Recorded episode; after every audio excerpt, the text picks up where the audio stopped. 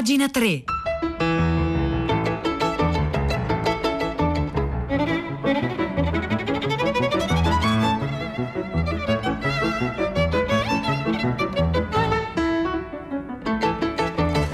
Buongiorno, buongiorno, un caro saluto da Edoardo Camurri e benvenuti anche questa mattina a pagina 3, la nostra rassegna stampa delle pagine culturali dei quotidiani, delle riviste del web. Oggi è giovedì 30 luglio e sono le 9, 2 minuti e noi dobbiamo iniziare davvero immediatamente la nostra rassegna stampa perché partiamo eh, con un articolo molto lungo, eh, veramente non so quante battute siano, lo ha scritto Paolo Pecere eh, su iltascabile.com, ma insomma affronta uno eh, degli argomenti culturalmente più eh, vitali, interessanti, conturbanti, no? che raccontano eh, la nostra contemporaneità. l'articolo si intitola L'età del capitalismo, della sorveglianza, eh, fondamentalmente una, una recensione ehm, precisa, ehm, intelligente di, questo libro scritto da Shushan Zuboff eh, che insegna alla Harvard Business School, eh, si intitola per l'appunto Il capitalismo eh, della sorveglianza ed è in Italia è stato tradotto dalla Lewis University Press, uno di quei libri molto importanti, è stato per esempio anche consigliato, se ricordo bene, da Obama,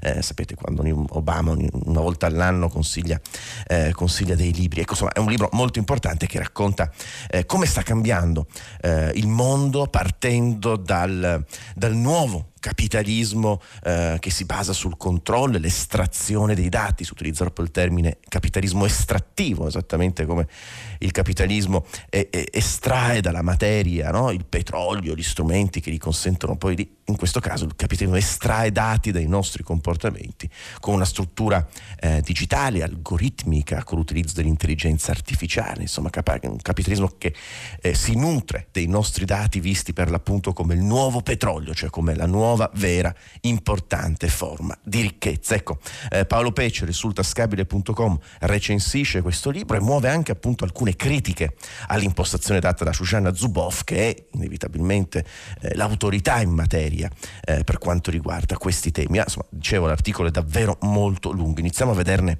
alcune parti che ho selezionato eh, per ragionarci insieme. L'espressione capitalismo della sorveglianza coniata da Shoshana Zuboff condensa effettivamente efficacemente due concetti. Quello di un nuovo capitalismo alternativo a quello industriale dei secoli scorsi e quello di un nuovo sistema di potere fondato sul controllo del comportamento individuale. Il sottotitolo di questo libro insiste proprio su questo epocale significato politico, il futuro dell'umanità nell'era dei nuovi poteri. Ecco, Zuboff individua questi nuovi poteri, eh, insomma, sono poteri quelli delle grandi corporation ehm, che gestiscono sono appunto la struttura digitale del mondo e che, come dire, ogni nuovo potere riconfigura eh, il mondo marxianamente detenendo i mezzi di produzione capace per l'appunto di cambiare eh, non soltanto partendo dalla struttura, la sovrastruttura del mondo. Eh, abbiamo visto appunto il capitalismo della sorveglianza, eh, questo è il titolo di questo libro pubblicato in Italia dalla Lewis University Press, un librone di oltre 600 pagine tradotto da Paolo Bassotti, insomma in cui si ragiona su tutto questo. Paolo Pecere inizia per l'appunto dicendo cominciamo dall'inizio, cioè dai primi anni 2000. Google è l'azienda che scopre il principio del nuovo capitalismo. L'idea di fondo è appropriarsi dell'esperienza umana usandola come materia prima da trasformare in dati sui comportamenti che diventano merce. Di che si tratta? Inizialmente Google si limita a analizzare dati sui movimenti dell'utente sulla propria piattaforma per produrre delle ricerche mirate rispetto ai suoi interessi, ma la svolta è quando Google decide di guadagnarci vedendo, vendendo queste informazioni in modo da realizzare delle pubblicità a misura del singolo utente, cioè targetizzate. Ecco, la struttura digitale estrae, estrae dati dai nostri comportamenti, ci sono dei modelli, degli algoritmi che sono in grado di eh, prevedere, anticipare e condizionare i nostri comportamenti, le nostre scelte. E ovviamente questi dati servono molto alle aziende e ai sistemi sistemi, ai partiti politici, organizzazioni politiche, politiche per indirizzare informazioni precise, profilate su ciascuno di noi. Ecco, eh, la, la Zuboff, eh, lo stesso Pecer, recensendo il suo libro, mh, mm, rievoca ovviamente eh, ovviamente lo scandalo di Cambridge Analytica no? che ha portato ha contribuito a portare alla vittoria eh, di Trump nel 2016, ma anche l'utilizzo eh, massiccio dei dati per le campagne elettorali sulla Brexit. Ma insomma in tutto il mondo vengono utilizzati, sono decine, centinaia di società che utilizzano questi dati per eh, stabilire no? profilazioni individuali, singolari, capacità di prevedere e di comprendere il comportamento di ciascun individuo. Ehm, l'articolo, dicevo, di Paolo Pecciolo è piuttosto lungo. L'obiettivo, eh, salto così mm, di pane in frasca cercando poi di cucire alcuni elementi, l'obiettivo di creare un gigantesco archivio collettivo di dati veniva riassunto così dal fondatore di Google, Larry Page. Le persone genereranno una mole enorme di dati. Qualunque cosa tu abbia visto, sentito, vissuto potrà essere cercata. Tutta la tua vita diventerà ricercabile. Giustamente Pecere sul tascabile.com ci dice che questo progetto assomiglia al piano descritto nel racconto di Borges eh, di riprodurre l'impero in una mappa in scala 1 a 1. È una specie di duplicazione del mondo. Eh, c'è la nostra vita reale qui sul pianeta e poi ci sono una serie di algoritmi che raccogliendo i nostri dati duplicano il mondo. Eh, c'è una specie di copia eh, digitale perfetta nel, all'interno della quale è possibile svolgere simulazioni possibili di mondi, di scenari diversi sulla base di dati reali, quindi simulazioni concrete. Eh, questo fra l'altro è il tema di quel meraviglioso libro di fantascienza degli anni 60, Il mondo sul filo, eh, su cui poi lo stesso Fassbinder creò per la TV tedesca una meravigliosa eh, serie televisiva. Fra l'altro appunto questo libro qua, Il mondo sul filo, è stato pubblicato dalle edizioni Atlantide fra l'altro eh, ascoltando prima il GR3, eh, prima di collegarmi con pagina 3, anche, avete visto anche il tema eh, del Festival della Filosofia di Modena, Carpi e Sassuolo sarà proprio legato a questi argomenti. Ma insomma, eh, appunto Pecere sul tascabile.com ricorda lo scandalo di Cambridge Analytica a cui avevamo eh, già accennato e poi eh, cita ancora una volta la Zuboff, il nuovo capitalismo della civiltà dell'informazione potrà prosperare solo a spese della natura umana minacciando di distruggere la nostra stessa umanità.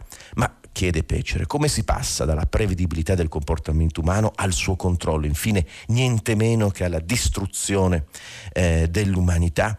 Eh, e qui a un certo punto Pecere muove eh, qualche critica a Zuboff, ma più, più che critica, insomma, muove de, de, fa delle domande, si interroga ehm, su, su, sulla eh, capacità della, de, della Zuboff di di, di, di, comprendere davvero quali sono i temi profondi che sono legati al dibattito sulle neuroscienze, sul libero arbitrio, davvero un algoritmo in grado di eh, prevederci, non è che la natura umana sia eh, invece capace, si costruisce su altre fondamenta rispetto a quelle che un algoritmo riesce a selezionare attraverso la raccolta dei dati che ci caratterizzano. Ehm, la, la Zuboff parte, eh, giustifica questa sua impostazione eh, parlandoci per esempio della filosofia e del lavoro, della psicologia ehm, dello psicologo comportamentista Skinner che ha lavorato ad Harvard, la stessa Zuboff l'ha conosciuto che proprio eh, lavorava sull'idea di riprogrammazione della mente, faceva degli esperimenti sugli animali con una specie di eh, esperimenti basati sulla punizione, sul premio, sulla conferma, sull'imprinting. A sua volta Skinner è stato il maestro di Alex Pentland, che oggi è uno dei, dire, degli uomini più importanti e potenti del mondo no? nel lavorare proprio sulla creazione di modelli eh, algoritmici eh, che stabiliscono tutte queste. Ma insomma eh, è l'idea eh, condivisa da molti scienziati, dai grandi eh, proprietari delle aziende della Silicon Valley e non solo, dai governi anche totalitari, eh, da, da, quello che succede in Cina con la raccolta dei dati. L'idea è riassunta no? Mm, dalle parole di un data scientist della Silicon Silicon Valley che Paolo Pecere eh, in questo articolo riporta. Lo scopo di tutto quello che facciamo è cambiare il comportamento reale delle persone su larga scala. Vogliamo capire come costruire il cambiamento del comportamento di una persona e vogliamo cambiare il modo in cui tante persone prendono le loro decisioni quotidiane. Quando le persone usano la nostra app possiamo catturare i loro comportamenti e identificare quali sono quelli buoni e quali quelli cattivi. E d'altronde se eh, comportamenti comportamenti di ciascun individuo sono prevedibili, sono anche controllabili, perché poi la struttura digitale, ce lo racconta la Zuboff, oltre a estrarre i nostri dati, ci restituisce altri dati che rafforzano, confermano, eh, ci condizionano dal punto di vista delle emozioni. Tutto questo davvero, ha ragione Paolo Peccere, è un grande scontro tra modelli eh, psicologici, tra, tra capacità e modelli di comprendere il rapporto fra mente e corpo, fra libero arbitrio, che sono le grandi questioni della filosofia e delle neuroscienze, su cui ovviamente esiste un dibattito ancora aperto, come è possibile il passaggio dalla mente al corpo, dal corpo alla mente, per esempio. Insomma, sono questioni eh, che vengono piuttosto dibattute. Ma insomma io vi segnalo questo, questo articolo, eh, anche questo sarà linkato sul sito di pagina 3 e ovviamente all'interno di un orizzonte no? che si profila come un orizzonte di controllo, di prevedibilità, eh, in cui nostri, i nostri comportamenti sono limitati eh, e giocati su un sistema di premi e di punizioni e di sorveglianza, beh allora noi per reazione questa mattina, pagina 3 al 335 5634 296, proviamo invece a raccontare raccontare, eh, ditecelo, la volta in cui siete stati anticonformisti, imprevedibili, momenti in cui davvero avete detto no. 335 5634 296.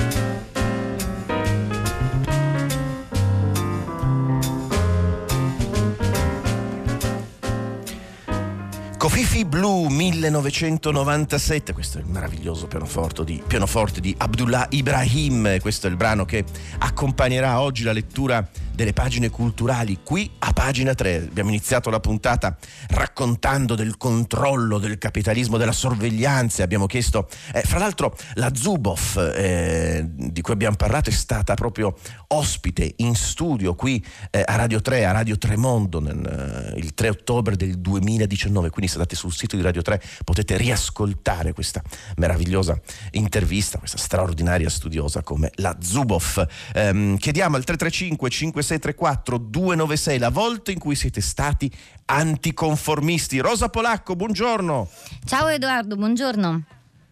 Tu sei un anticonformista? Eh, che lo sapevo, mi stavo nascondendo eh, beh, sotto cioè, la scrivania. Eh, sì, eh, mi stavo appiattendo forma, sul muro. Tu sei, anti, sei anticonformista no. con me perché non mi rispondi mai.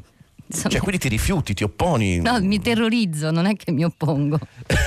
Proprio mi, mi, compare davanti il vuoto cosmico, come nei fumetti mi si riempiono Ma... gli occhi di acqua, come sai presente, nei cartoni animati. Vabbè, insomma, vabbè, questa è un'immagine molto carina che insomma, tenta di sviare Anticonformista, sì, credo di esserlo stata parecchio in uh, gioventù. Ah, ok, quando è tollerato? Quando è tollerato. Quando hai le energie e la forza quindi, fisica anche per. No, per, no per quando è tollerato, quando si dice è una provocazione, è un ragazzo, una ragazza, è normale che sia così. No? Invece bisogna essere anticonformisti quando non è tollerato, altrimenti l'anticonformismo perde potenza. Assolutamente, infatti. Vabbè, lasciamo perdere, non preoccuparti. Dimmi il tema della puntata di oggi. Tutta la città. E beh, interessante questo mio sottrarmi al tentativo di sottrarmi impaurita alle tue, alle tue domande. In qualche modo forse rispecchia il, il, tema di oggi o ne tocca alcuni aspetti psicosociali. Allora, partiamo però da una cosa molto concreta, una cosa che è successa in Puglia, che riguarda la parità di genere. In Puglia, per un pasticcio politico della notte scorsa, è naufragata la doppia doppia preferenza di genere che va istituita nelle, nelle, nelle liste delle regioni alle prese con le imminenti diciamo, elezioni. La Puglia rimane l'unica regione a non adottare eh, la doppia preferenza di genere, interverrà il governo perché comunque questa deve essere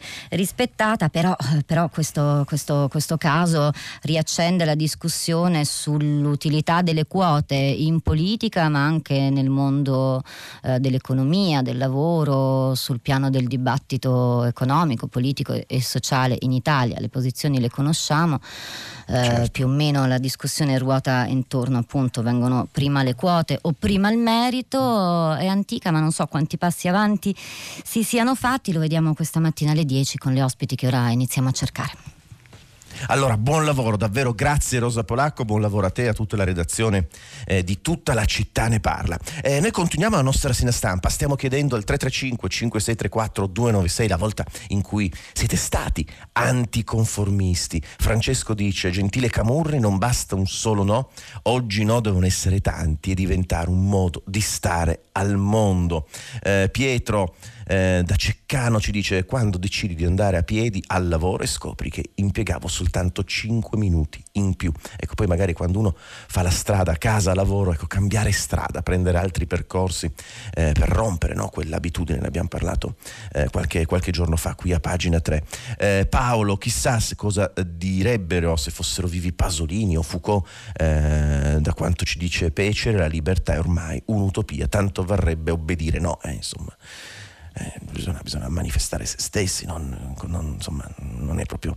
Eh, Margherita, il sistema di controllo dei nostri comportamenti con punizioni e premi è già in atto. Ecco, eh, stiamo configurando anche con eh, i messaggi che arrivano al 335 5634 296 un po' lo stato d'animo che ci regala il mondo contemporaneo. Stato d'animo che eh, racconta, analizza eh, Edoardo Rialti, che è un formidabile traduttore di letteratura fantasy, ma non solo, insomma, eh, sull'indiscreto, indiscreto.org, eh, in cui Edoardo Rialti prende posizione su quella che ultimamente viene chiamata in maniera più o meno come dire, centrata, la cancel culture, cioè l'avversione, leggo dall'indiscreto.org, per posizioni che giudichiamo errate e controverse di artisti, artiste, intellettuali che sfocia talvolta nell'avversione per le loro opere. Eh, quindi questo tentativo così di, di, di, di ribadire no? dinanzi a quello che viene ritenuto una visione dominante eh, della letteratura e del pensiero, invece una lotta capace di eh, dare voce corpo corpo a voci che eh, sono sempre state in una certa misura soppresse o non ascoltate, quindi un tentativo proprio di cancellare, di rompere, di de- demonumentalizzare no? eh, il discorso dominante, ovviamente creando una serie di una serie di contraddizioni, no? di contraddizioni anche illiberali, anche contro quegli stessi principi di libertà eh, che vengono rivendicati. Ma insomma un discorso complesso. Eh, prende parola Edoardo Rialti sull'indiscreto e per esempio scrive Molto spesso ci chiudiamo nei ghetti di ciò che già sottoscriviamo della nostra parte, fazione, credo. Come notò Ezra Pound, tendiamo a preferire i cattivi scrittori del nostro stesso partito ai grandi del partito opposto. Ma la letteratura e l'arte il pensiero, non hanno niente a che vedere con questi tesseramenti, solo con l'elettricità che l'autore sa riservare nel linguaggio collettivo, facendolo sussultare come la rana di Galvanico. Questa è un'immagine molto bella di Edoardo Rialti. E anche il motivo per cui spesso sono le voci considerate inattuali, quelle che sulla lunga distanza si dimostrano più potenti e trasformatrici anche nell'analisi sociale eh, e politica. Eh, fondamentalmente il punto di questo articolo che ragiona sul caso eh, della Rowling, cioè l'autrice eh, di Harry Potter che è stata attaccata da molti esponenti della cancel culture, eh, ragiona su Oscar Wilde, su alcune figure eh, della, di Chesterton, della letteratura. Insomma, il punto è questo, il punto decisivo per me, dice Edoardo Rialti, resta proprio questo, ossia l'avversione che improvvisamente si scatena in una generazione di giovani lettori che desidera opere e immaginari coincidenti con le proprie attuali convinzioni. Si tratta appunto di una reazione psicologicamente adolescenziale, come le proverbiali porte sbattute in faccia ai genitori dello stereotipo. Bisogna andare oltre. Ecco, Edoardo Rialti rivendica per l'appunto il carattere disturbante, eh, l'assoluta alterità e necessità di questa alterità che è presente nella letteratura e nell'arte. Ma insomma, quindi l'elemento anticonformista. Raccontateci la volta in cui siete stati anticonformisti al 335 5634 296.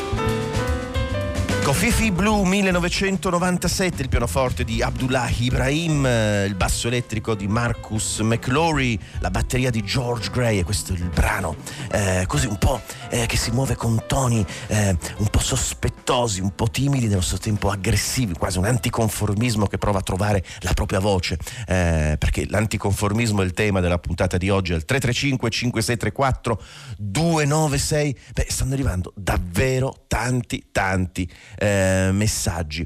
Scrive Stefano da Padova, anni fa in treno tra Milano e Padova un controllore maltratta due ragazze nigeriane che occupano in due un posto singolo, pur avendo due biglietti.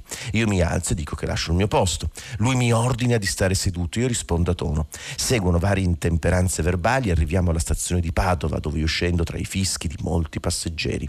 La cosa terribile non lo, eh, non lo, scon- non lo scontro con il controllore, ma essere fischiati lungo il marciapiede veramente terribile così eh, ci racconta Stefano che ringraziamo di questo, eh, di questo messaggio davvero ce ne, sono, eh, eh, ce ne sono davvero tanti la prima ribellione anticonformista ci dice Mariella eh, importante fu il mio rifiuto categorico al catechismo e alla frequentazione della chiesa ritenevo eh, controllo della mia libertà così ci racconta Mariella al 335 5634 296 ecco l'anticonformismo è anche rifiutare per certi versi un po' l'epica, l'etica, l'immaginario del successo no? che eh, caratterizza un po' eh, come dire un paradigma della nostra, della nostra società. Allora c'è anche l'opposto, cioè invece l'epica del fallimento, questo ricorda ovviamente quanto raccontava eh, Samuel Beckett a proposito del fallimento, sempre fallire ancora e fallire meglio. E allora su, appartenendo da questo concetto, eh, vi segnalo un intervento di Valentina Tanni, che è una brava storica dell'arte, eh, pubblicherà un libro per Nero tra poco proprio dedicato a questo, Meme Estetica, il settembre eterno dell'arte. Questo è il titolo in cui sul sito di eh, not.nearedition.com eh, ragiona sulla estetica l'importanza del fallimento, degli errori, dell'inciampo eh, all'interno dell'immaginario artistico contemporaneo, con un intervento davvero molto interessante. Un punto d'incontro tra la performance art storica e quella selvaggia dei giorni nostri rappresentato dall'indagine sul concetto di fallimento. In rete infatti il fail è una tematica onnipresente esplorata sia nel suo aspetto più leggero e giocoso sia a livello più profondamente esistenziale. Il termine semplice nella sua variante rafforzativa epic fail viene utilizzato per definire una situazione di chiara disfatta, un fallimento particolarmente ridicolo oppure talmente eclatante da diventare spettacolare e trasformarsi in una specie di vittoria al contrario, ecco, vincere al contrario, una forma interessante di anticonformismo che, ehm, che poi diventa appunto immaginario collettivo importante. Si pensi, scrive Valentina Tanni, all'epic fail più famoso della storia di internet, il, mal, il maldestro restauro del Lecce Homo di Boria da parte di un'anziana parrocchiana salito all'onore delle cronache nel 2012. Ecco, l'immagine è famosa se la andate a cercare, ma sicuramente l'avete in mente. L'enorme divario tra l'aspettativa e il risultato. Il volto di Cristo era stato trasformato nel restauro in una specie di scimmia, porta l'idea stessa di errore a un altro livello. L'incapacità è talmente clamorosa, l'immagine finale così profondamente ridicola da trasformare il caso e la sua protagonista in una specie di icona di, del fail a livello internazionale. Il dileggio e l'imbarazzo finiscono per sublimarsi in una santificazione dell'incompetenza, qui espressi in maniera talmente eclatante da diventare paradigmatica. Ecco la santificazione dell'incompetenza, eh, gli errori fatti dalla stessa macchina algoritmica, no? con Street View, eh, la, la trasformazione delle immagini del mondo in figure grottesche, ecco eh, la slapstick comedy, un artista olandese di cui ci parla eh, per l'appunto Valentina Tanni, eh, che mostra, raffigura se stesso, lui si chiama Bas Jan Hader, eh, mentre cade in bicicletta in un fiume, mentre commette errori continui, una specie di eh, sublimazione ecco, dell'estetica di paperissima, dell'errore. Eh, così ci viene raccontato da Valentina Tanni su notoneredition.com.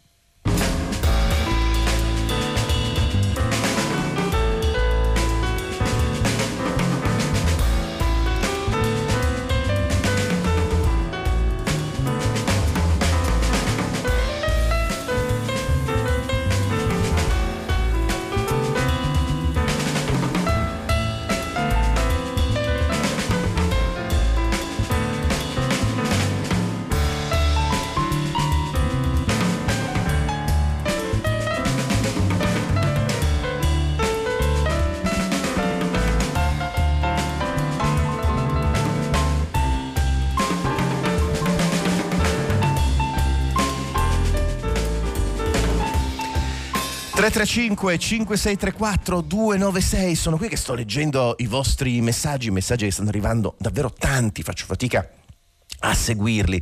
Eh, anticonformismo, quando siete stati anticonformisti. Eh, una cosa piccola ci ricorda, ci racconta Michela, eh, che specifica di avere 75 anni. Al ristorantino del mare mi porto la borraccia già dall'anno scorso dell'acqua perché hanno solo bottiglie di plastica e sono l'unica. Ecco, questa è la disobbedienza eh, che ci viene raccontata e quindi prende ancora più forza eh, nel suo messaggio di Michela, che ringraziamo eh, per averci scritto scritto e, ehm, e, poi ho molti molti molti altri messaggi che arrivano. Eh, Alessandro pone una domanda, caro Camurri, la domanda dà per scontato che si sia tutti conformisti, non potrebbe essere anche il contrario? Eh, insomma, sì, è, è, sempre un problema dell'autopercezione di sé, cioè ciascuno di noi si ritiene, come dire, unico, irripetibile per una specie di istinto alla sopravvivenza, eccetera, quando poi fondamentalmente combiniamo gli stessi pattern e eh, quindi una diversa percezione tra la percezione che ciascuno di noi stessi e poi quello che in realtà facciamo, quello che contribuiamo a essere eh, all'interno di una struttura che invece è prevedibile per certi versi.